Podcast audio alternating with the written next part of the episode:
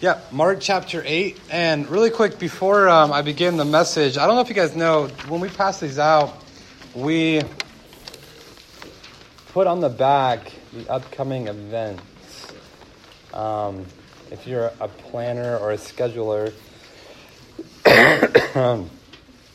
um, now today I didn't get to put up everything I wanted to, but I put up the two big things. So one, I, I want to draw your attention to the beach retreat that is coming in June. We would um, love to have you. Um, if you are someone who's able to join them and come with us to Mexico, there's a, a price break for you guys coming to the beach retreat because we realize that you know you're saving for mission trip at, the same time. So um, I, I, think uh, both are really important, um, and I, I hope it's not like a well, I'll choose this one and not that one. Um, they both have different purposes. Um, so, uh, what, what, I would like to say is um, if you'd like to go on the Mexico mission trip, you still got a week or two before the applications are due. And if you're just one of those people where it's just hard to remember to bring in the application, um, that's fine. But if you just want to let me know, like, hey, I'm planning on coming, uh, I just got to get the application in, that'd be good for me just to be able to kind of start head counting. Um, and the beach retreat is, I think, the week after school gets out, but who knows with snow days and stuff, how that works. But I think we should be good. So, um, so yeah, these are good things to look at. I don't know if there's paper airplanes or not, and all that good stuff. Um, hope you guys had a good week. Hope you had some time to sleep in and get caught up on some stuff. Maybe spend some time with the Lord pray. Um, we are going through our series of Mark, and so tonight we're going to get some time for small groups. And um, we're actually talking about a passage where um, I was asked to give a, a sermon up in the main church, and the main body of the passage that I used is is Mark's version of the story. So I feel like this passage was a little. Um, already on my heart, I guess, like something that I've already been thinking about. So um, I found it interesting going and studying it in Mark's perspective. So, would you guys go and look down with me? What, what I'll do is I'll read the passage in Mark and Mark chapter 8, starting in verse 27. And I'll read our passage and I'll pray, and then we will talk about it. So, Mark 8, verse 27, it says this And Jesus went on with his disciples to the villages of Caesarea Philippi. And on the way, he asked his disciples, Who do people say that I am? And they told him, John the Baptist, and others say Elijah, and others one of the prophets. And he asked them, But who do you say that I am? Peter answered him, You are the Christ, or the Messiah. And he strictly charged them to tell no one about him Verse 31 And he began to teach them that the Son of Man must suffer many things and be rejected by the elders and the chief priests and the scribes and be killed. And after three days, rise again. And he said this plainly. And Peter took him aside and began to rebuke him. But turning and seeing his disciples, he rebuked Peter and said, Get behind me, Satan. For you are not setting your mind on the things of God, but on the things of man. And calling to the crowd to him with his disciples, he said to them, If anyone would come after me, let him deny himself and take up his cross and follow me. For whoever would save his life will lose it, but whoever loses his life for my sake and the gospel's will will save it. For what does it profit a man to gain the whole world and forfeit his soul? For what can a man give in return for his soul? For whoever is ashamed of me and of my words in this adulterous and sinful generation, of him will the Son of Man also be ashamed when he comes in the glory of his Father with the holy angels. And he said to them, Truly, I say to you, there are some standing here who will not taste death until they see the kingdom of God after it has come with power. Let's pray. Lord, we ask that you give us just a blessing as we um, look to your words. Help us, Lord, to have a right view of you and what it means to be a follower of Jesus. Spirit, we ask that by your ministry, that you would embolden the preacher, that you would um, help this to be a labor of love. We pray all these things in Jesus' name. Amen. So, my wife is someone who will tell you that she is not good at making decisions. Uh, I feel like every time I, I'm mindful of this situation in a car where we, we get in the car and we say, All right, we're going to go to eat. Where do you want to go? It just ends up with me deciding for us. Um, and I, I, just remember in Chicago, there's like a million places to go, and she wants to go out to eat. I'm like, okay, that's fine, we go to eat. Where do you want to go? Well, I don't care. You can choose. Okay, well, how about Portillo's? Well, we always go there. Uh, okay, well, how about this place? Well, I'm not really liking this place. You want to do like Chili's? Like, no, we're in the city. Is there anywhere that you wanted to go? No, I just, no, you pick. I want you to pick. Okay. Uh, do you want to go to this place? Only if you want to go to this place. It's like, girl, killing me here. Um, there's actually this meme one time. I don't know if you've seen the movie The Notebook. There's this meme where like Ryan Gosling's looking at it. He's like, "What do you want? What do you want?" And like above it said like, you know, taking my girl out to dinner. You know, like, "What do you want?" Oh gosh, that was so accurate. But, um, and it's funny too because my wife will tell you like every single time we go to a restaurant and we have a server that asks for order, like, do you need more time? I just have learned, yes, we need more time. This girl needs to read the entire menu, every sentence, line by line, before she can make a decision. And it's like, I'm like, I want to get in and out, right? It's like, uh, I, I could be ready. Still, uh, yeah, I'm going to get this, like, and just go. No, she needs, she needs her time. And it's funny because this week she sent me an article by Mental Floss of why people get stressed out making decisions. And she read it and felt it was very insightful for her. And, and the reason that the article was kind of saying is that, that people are afraid of missing out on a better option. When you're at a restaurant and there's a menu and you have the opportunity to order something, you're afraid that you've chosen the wrong thing. So you, so you kind of you're panicking. You're like, oh, well, this sounds good, and that, and maybe I'll get that, and uh, and you don't want to be rushed because what if you pick the wrong meal? What if what if you are looking at airline tickets and there's a cheaper flight. You know, and so there some people I guess I, I never really struggle with this. I just I hate wasting time, so in and out, here we go. Um, they really struggle with making decisions. And, and I say that because when it comes to the Christian life, and, and when I think about this passage, there is actually this decision that is implicitly being asked of us all this decision of whether or not we will understand Jesus for who he is and follow him in the way in which he wants us to follow him. And I, think if, if we're not careful, we, we kind of understand this decision to follow Jesus as like a, a one time thing. Yeah, a long time ago, I decided that I was going to, to follow Jesus.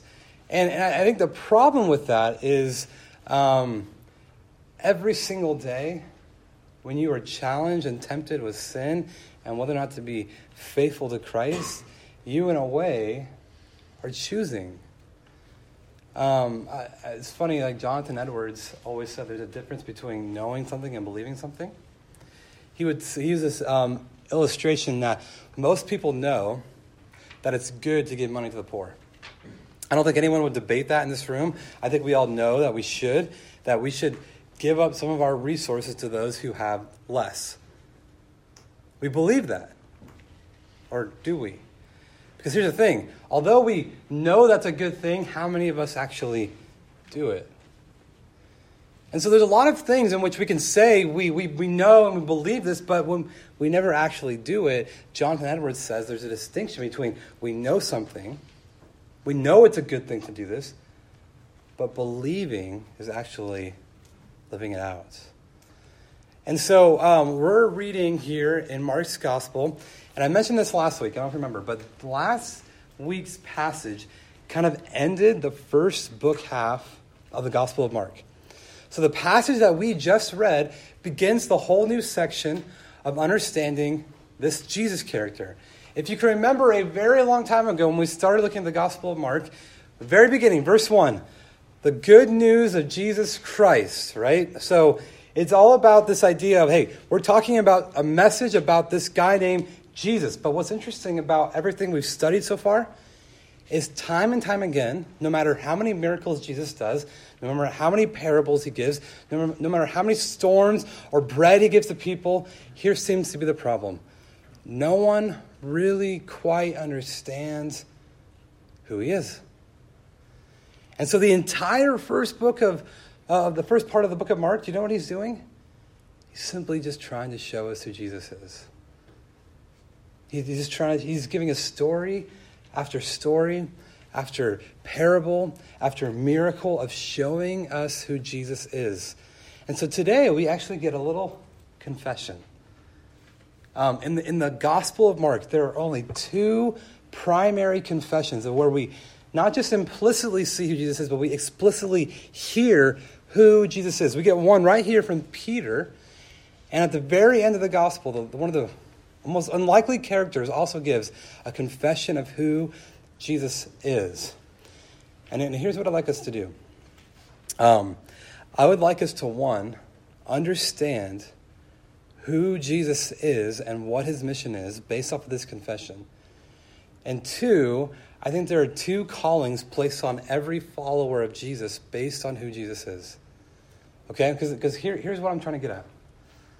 Our understanding of who Jesus is will affect our discipleship. It'll affect how we live for Jesus. If we think that Jesus is just a nice guy who is there to help us when we have a blue day or to kind of give us a little pat on the back saying, You can do it, our way of living for him and following him will kind of model what we see of Jesus. And so, this confession of who Jesus is and who Jesus says about himself actually helps us understand what the nature of following Jesus should look like. It actually brings a lot of clarity. And what we'll see is that ultimately we are called with a decision to make. So, uh, like I said, three headings. One, who Jesus is. And the other two headings are the two callings on our lives. So, go ahead and look down with me again. Uh, the first point, who Jesus is, starting in verse 27. And Jesus went on with his disciples to the villages of Caesarea Philippi.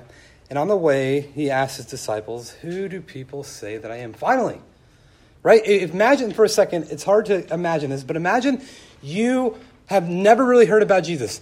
You didn't grow up going to church. You were some person who wasn't very church like, and, and you're reading the, this gospel for the first time, and you're reading all these stories about a guy and he can he can raise little girls from the dead. And wait, wait, wait. And, and this guy, he can actually be in the middle of a storm and, and he can walk on water. Wait, and, and this guy, he can speak in parables and make the Pharisees mad. And you're thinking to yourself, if you're reading this, who the heck is this guy? Right? Sometimes we have to remember, like, imagine someone reading this for the first time who didn't have all the context that we do, who didn't have the full story yet, and, and they're reading all these miracles, all these things, and you're like, this is insane. What kind of person says and does this type of things? And so Jesus finally gives us this question Hey, who do people say that I am? And so the disciples kind of say, like, well, the crowds, the people, they kind of say, like, you're, you're John the Baptist. Some people say you're Elijah, and maybe you're one of the prophets. And so there's a lot of speculation, obviously. So even the crowds, they don't even quite know who Jesus is. And then Jesus turns to his disciples and he gives them the question for themselves. All right, if that's what people say him, who do you say that I am? You guys have seen me in the boat. You've seen me take a little amount of food and turn into a lot of food. You've seen me in close quarters with a dead girl and raising her. You've seen the story of the the woman who bled for 12 years. You, you, have seen me cast out the Gentile demonic. You've seen so much. Who do you, after all this time of following me and seeing what I've done, who do you think I am? And for a moment's clarity, Peter, and maybe the brightest moment of his life, what does he say? That you are the Christ. You are the Christ. Now, here's the thing again, we, are Christianized people. We, we, are used to hear, we, we sing Jesus Christ, right? Like, we hear that word Christ, but for them, this is what it meant. You're the Messiah. You're the king. You're God's anointed one. You're the one who's going to come in and rain down on Rome, and you're going to bring Israel back to the top. You, Jesus, you, you, you're the one. You are the Christ. And as Matthew's gospel says, the Son of the living God. We finally, we finally get a picture of who Jesus is. And he strictly charged them to tell no one about this. And so, matter of fact, Matthew's gospel says that, that this was such a good answer that Jesus says, Peter, based on your confession right here, this is what I will build my church on. And the gates of hell shall not prevail against it. But, but here's what's really interesting. I think we all maybe know this story. Because it kind of, at one side, Jesus, can you imagine Jesus, the dude who's doing all these things? Like, dude, you got it, man. You got it. Yes. You're finally getting it, man. Like, Peter, go, Peter. Guys, be more like Peter. But what happens? Verse 31 Jesus, he began to teach them the Son of Man must suffer many things and be rejected by the elders and the chief priests and the scribes and be killed, and after three days rise again. And he said this plainly. And Peter, he hears all this nonsense about, wait, wait, wait, wait, bro. We just, we just kind of all confirm that you're the Messiah. You're, you're, you're the Lord. You're the King. You're the, you're, you're the anointed one. But all this talk about like you dying and suffering under the religious leaders, that ain't Messiah talk. Like you, you don't know, Jesus, stop. Like I don't know where you're getting this. Are you are you just afraid of the religious leaders? So Peter starts rebuking Jesus. And a dramatic turn of events. What does Jesus say to Peter? Get behind me, Satan. Get behind me, Satan, for you are not setting your mind on the things of God, but on the things of man. What's happening here? Jesus says, You are right in knowing that I am the Christ. But here's what you need to understand about the Messiah that I am a suffering Messiah, that I have come to not live, but actually to die. I have not come to overthrow Rome, but rather to let them overthrow me. See, one commentator says it like this.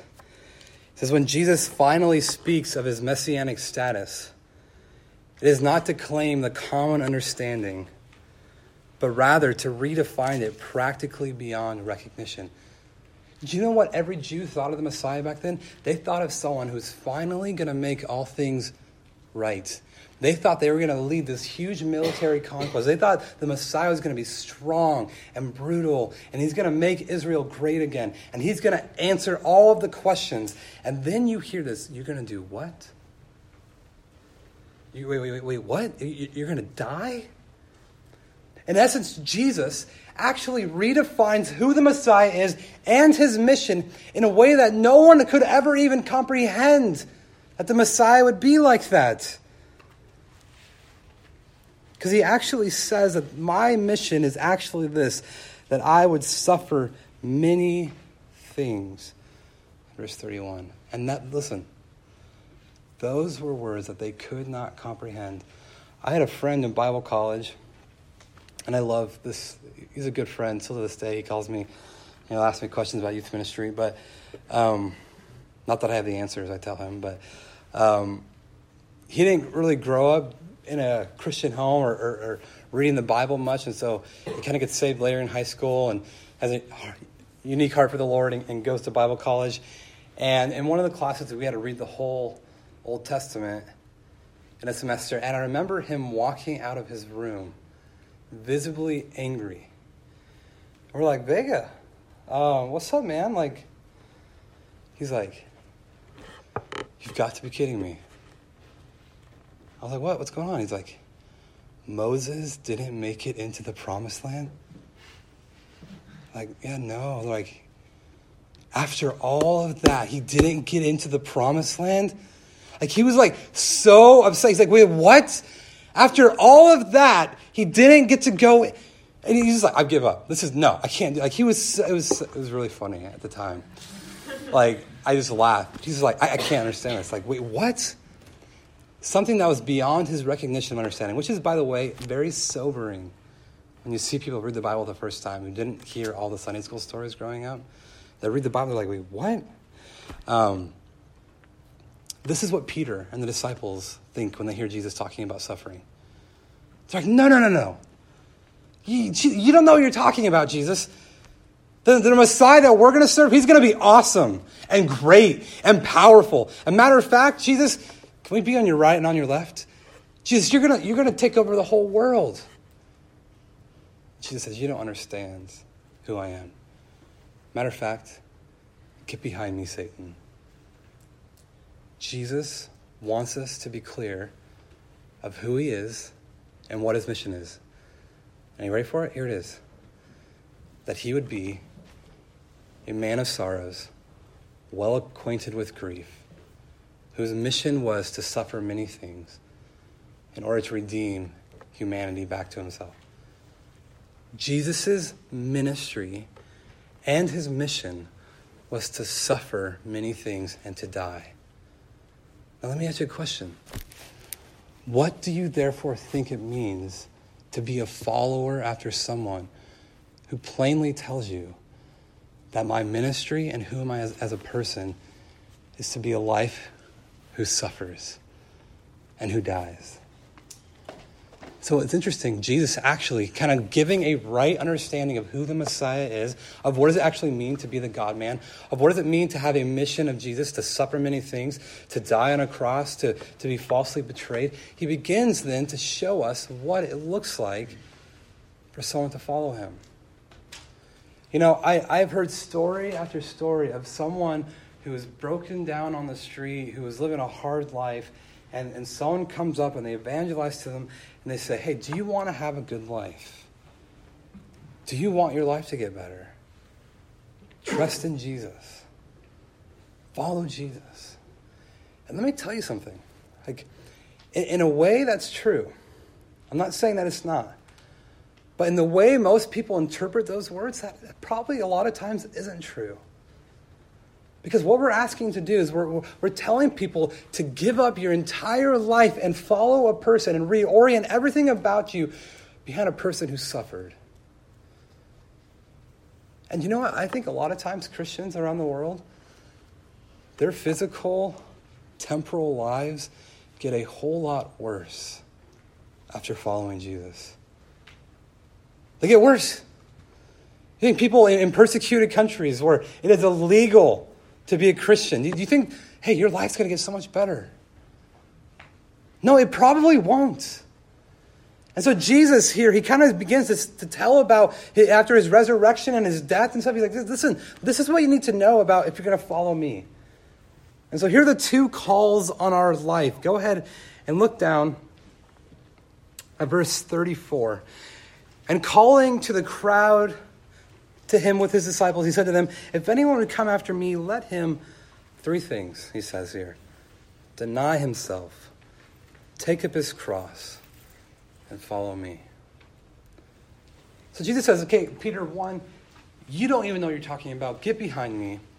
But here, this is what it means. This is the calling that you have when you follow Jesus. Are you ready for this, guys? If you are a Christian, this is the calling on your life. And if you're not a Christian, this is what Jesus is calling you into. He's inviting you into this. And here's what it is a call to die to self interest, a call to die to your own self interest. Now, what's, what's hard about this point for a second is that it actually is kind of a paradox. Because here's the thing not all self interest is bad. Self preservation, another word of saying this. So, in fact, Jesus, he appeals to your self preservation by saying that you need to deny yourself.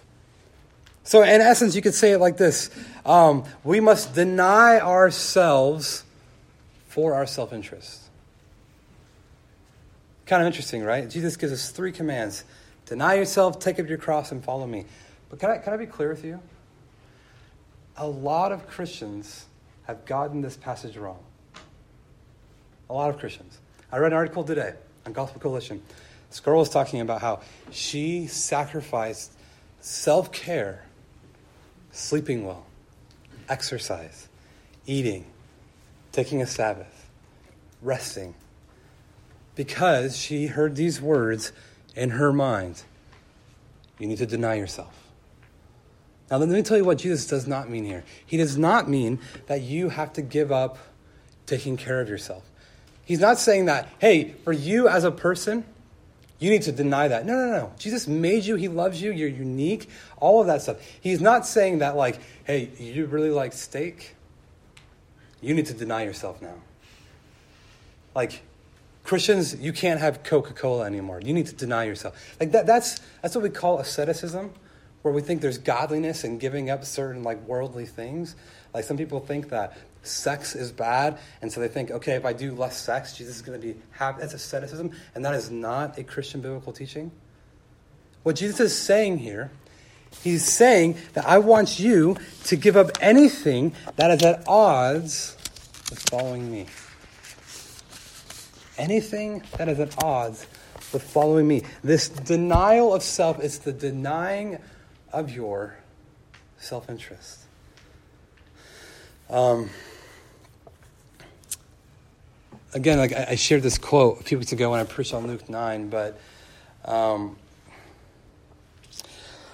John Calvin has this little book called um, uh, a Handbook on the Christian Life, I think, really small, but most of it's about this idea of self denial.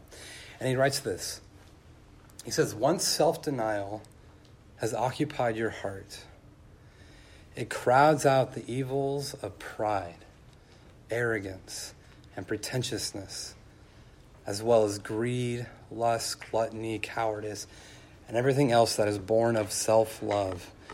On the other hand, where self denial does not reign, the worst vices thrive shamelessly. What does it mean to be someone who follows after a suffering Messiah? What is the calling on your life as a high schooler? as someone who, who says, I, I will follow Jesus, what, what does that mean? It means, one, that you will die to your self interest, which means this that you are committed to a life of dying to your own will, of dying to your goals, of dying to pleasures that do not honor Christ. It is a life that says, I am no longer my own, but I belong to Jesus. And Jesus like, listen, like, guys, this is kind of a hard word. As a Christian, we are, we are people who, who can like boldly and proudly proclaim that I am not the master of my own soul. I do not choose what is right and wrong for anymore. I, I have a, a Lord over my life who tells me what is good and what is bad. I seek to align myself with Him every single day of my life. And so Tim Keller has this really tiny book. I think I gave it to you, Nicole, one time. The uh, Freedom of Self Forgetfulness. Isn't that interesting? Tim Keller writes this book. He says, There's a freedom in self forgetfulness. And, and, and he says this in this book. He says, The essence of gospel humility, right? Because there could be a false humility. Well, what does gospel humility really look like? It's not thinking more of myself or thinking less of myself. So here's what humility isn't it's not saying, like, oh, I'm really awesome, look at me, I can do all these great things. And it's also not like, I'm just the worst, I'm no good at anything. Yeah, I got first place in this, but really, I'm the worst. Don't, don't look at me, I'm no model. That's not humility. But what is humility? He goes on to say, it is thinking of myself less. Not that I, I think that I'm the worst or the best, but I, I'm literally not thinking about me when I'm in a conversation. I'm not thinking about how every little comment relates back to me. Gospel humility is not needing to think about myself, not needing to connect things with myself. It is an end to thoughts such as I'm in this room with these people. Does that make me look good? Do I want to be here? Have we asked those questions before? He goes on to say, he says, true gospel humility means I stop connecting every experience, every conversation with myself. In fact, I stop thinking about myself. The freedom of self forgetfulness, the blessed rest that only self forgetfulness brings. See, I, I, think about this, and, and, here's, here's the danger. You ready? that all I'm doing is telling you, don't do this, don't do that. But let me ask you a question. What do we call the person who is patient and who's kind? What do we call the friend or the person who doesn't envy the good things we have in life? What do we call the person who we know who isn't arrogant, who doesn't insist on their own ways? What, what do we call the person in our life who isn't rude, who doesn't have to make everything about themselves? We call that love. We call that love, and that's what Jesus is for us. Jesus, as our model and as our example, he came to earth, and you know what he did? He was patient and he was kind. He did not envy us. He did not insist on his own ways with us. He, he was not rude. So, in, in fact, guys, listen self denial is love, self denial is Christ. And so, the first thing you have to understand about following a suffering Messiah is that one, you need to die to self interest. Two, it's this that you need to choose. That you need to choose, that you have a decision to make. In essence, this, this point that I was thinking about is, is the idea that you have some skin in the game. That you cannot look at the Christian faith, you cannot look at Jesus from a peripheral standpoint. You actually have to, at some point, decide is it either Jesus and self denial or is it not? There is no, I get to have Jesus on Sunday nights and kind of in church, then also I get to live my life over here. it, it, it is Jesus, and I'm giving up everything to follow Jesus. It is not like I want to have Jesus in this small little compartment that sometimes I bring out when I have a hard day. No, it is Jesus in everything. You know, it's interesting. We sometimes we sing this song that talks about overcoming. And I was reading this book this week by D.A. Carson, and he says this It is only in suffering can a Christian learn what it means to be more than conquerors, an overcomer. So, more than that, D.A. Carson, also in the same book about suffering, says this. He says, I look at my children and I wish for them enough opposition to make them strong, enough insults to make them choose, enough hard decisions to make them see that following Jesus brings with it a cost, a cost eminently worth it but still a cost. A church that is merely comfortable, that never evangelizes, never encourages its people to stand on the front line, will never be strong, never be grateful, never be able to sort out profoundly Christian priorities. Here's what I love about this quote. You ready? That in essence, if there isn't anything in your life that is forcing you to actually choose Jesus, you'll never have the opportunity to grow in what it means to follow him. Is there something that is costing you by following Jesus? Listen, I know it is tempting to look at what everyone in your high school is doing and how they're living. It would be tempting to treat sex as casual as most people do. It would be tempting to treat your future as just a, a, a upward progress where I'm going to get what I'm going to get and I'm going to work hard to get it and I'm going to enjoy my life. It, it would be tempting to chase after all of the vain things everyone else does. But as a Christian, do you give up things? Do you suffer insults or awkward conversations or people looking at you strange because you follow Jesus? I, I, I love what D.A. Carson says here because, listen, we have a sense of we want to protect our children. I want to protect you guys. I don't want you to have to have a gun to your head and force to choose Jesus, but I want you to have enough to where you know that following Jesus does come with a cost. That I will choose in this day whether or not I will follow Christ. And so here's the thing every single one of you here, you have a decision to choose. Will I serve Christ or will I not? Will I live a life of suffering just like my Savior did? But if that is daunting to you, let me give you the promises that Jesus gives. For whoever would save his life will lose it. Whoever loses his life for my sake will save it. He'll save your life. For whoever is ashamed of my words in this adulterous generation, the Son of Man will also be ashamed of when he comes in the glory of his Father with the holy angels. For what is a profit a man to gain the whole world and forfeit his soul? Why should you follow Christ? Why, should you see him clearly? Why, why should you know in your heart that, that if Jesus suffered, I should expect the same, that if they insulted him, they will insult me? Why should I willingly enter into this invitation? Because we know that when Christ comes, he won't be ashamed of us. And two, we know that we won't lose our souls. Three, we'll actually know that we have found something truly great. See, you have to know who Jesus really is. And who is he? He is the suffering Messiah who came and lived and ultimately died. And what does that mean for us? That means that there's a call for our own lives to die to self interest and a call to choose every single day to be obedient to Christ. Let's pray.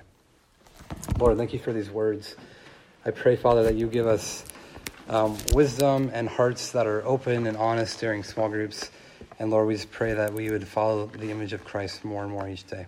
I pray all, this, all these things in his name. Amen. All right, well, you guys are dismissed for small groups.